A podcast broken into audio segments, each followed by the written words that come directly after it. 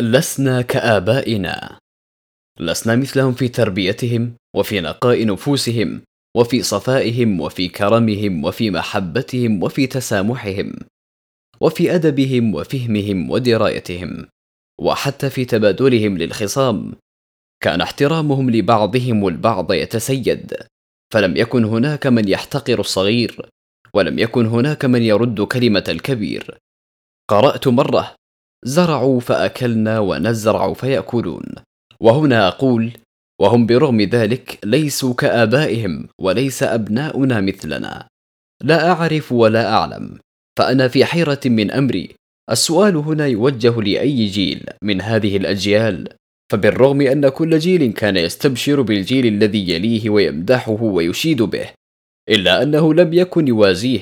فنحن عندما نتمعن في ذلك نرى أن المسألة أشبه بصراع الأجيال، فكل جيل يتهم سابقه بأنه لا يفهم وأن إيقاع عصره اختلف، ويتهم الجيل الأول الذي يليه بأنهم لا يحترمون العادات ولا القيم ولا المبادئ ولا آراء وخبرة الكبار. فما كان عيبا أصبح عادي، وما كانت مبادئا أصبحت لا تدقق. إذن هو صراع فعلا، وكل جيل يحب الانفراد والخروج عن النص. وفي اعتقادي أن من أسباب التغير هو الانبهار من المستقبل، من جديد المجتمعات، وحب التقليد في ذلك. فلا يمنع التقليد في المفيد، ولكن المشكلة عندما يتطور إلى كل تقليد غبي وأهوج لا علاقة له بالقيم والمبادئ، وهنا صلب الصراع. فالتقليد تعدى المبادئ والقيم، بل تعدى الدين أصلا، وظهر المتفلسفون الذين ينقصون في ديننا ويتهمونه باسم الموروث. ومن الأسباب في نظري الثقة العمياء التي يعطيها الآباء والأمهات لأبنائهم، وتركهم على حريتهم، وعدم لومهم على أخطائهم بحجة أصاحب أبنائي لكي لا يكذبوا علي. وعكس ذلك تماما مشكلة من المشاكل الكبرى، فبعض الآباء يستخدم قسوته وشدته بالطريقة التي تجعل أبناءه ينفرون من أي تعاليم يأمر بها. فباللطف تفتح الأبواب، كما قيل في المثل الإنجليزي، وقيل في المثل العربي: إذا كبر ابنك فعامله كأخ. فكن لابنك معلما وهو طفل، وصديقا حين يكبر. ومن الأسباب المناهج وتغييرها المستمر، وحذف ما كان فيها سنة وراء أختها. فما كان يدرسه أجدادنا في مدارسهم وكتاتيبهم لا يشابه ما درسه آباؤنا. ونحن أيضا عندما ننظر للمناهج والمقررات لأبنائنا فهي مختلفة تماما عما درسناه.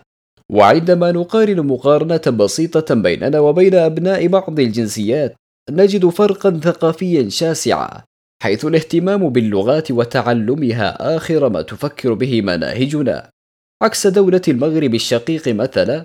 فأنا أذكر أحد أصدقائي المغاربة عندما وجدته يتحدث الإنجليزية بطلاقة، وسألته عن دهشتي لعلمي بانتشار الفرنسية لديهم، فقال لي: يا أستاذي، نحن منذ السنة الدراسية الأولى نتعلم العربية والفرنسية سواء، وعند دخولنا المرحلة الثانوية نختار واحدة من خمس لغات للتخصص فيها: الإيطالية والإنجليزية والألمانية واللاتينية، ولغة خامسة نسيتها.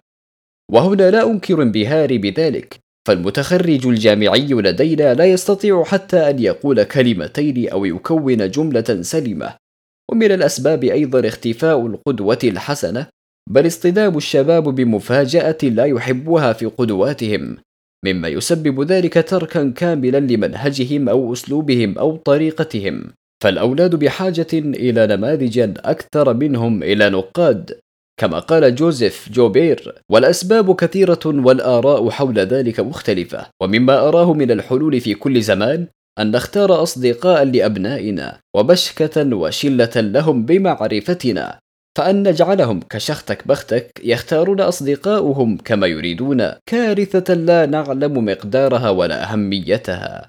وهنا نحب أن نذكر أن من أدب ولده صغيرا سر به كبيرا، فجذور التربية مرة ولكن ثمارها حلوة، كما قال أرسطو وقال دانتون: بعد لقمة العيش أول حاجة للشعوب هي التربية، فمن شب على شيء شاب عليه، وكما يكون الأب يكون الولد.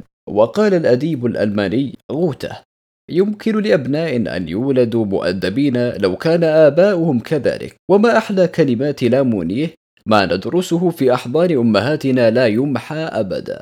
وأما المتألق المبدع أحمد الشجيري فلديه فلسفة جميلة في ذلك، فقال: عند بكاء أولادي أو غضبهم وجدت أن أفضل طريقة لتهدئتهم هي حضنهم دون كلام أو نقاش أو معاتبة، فقط حضن هادئ آثاره عجيب. كما لا ننسى التسامح، فقد قالت الكاتبة والروائية هيلين كيلر في ذلك: أفضل نتيجة من التربية هو التسامح. كما أن مقال هذا تختصره كلمات قالها سيمور حين قال: إن تربية الطفل يجب أن تبدأ قبل ولادته بعشرين عاما، وذلك بتربية أمه.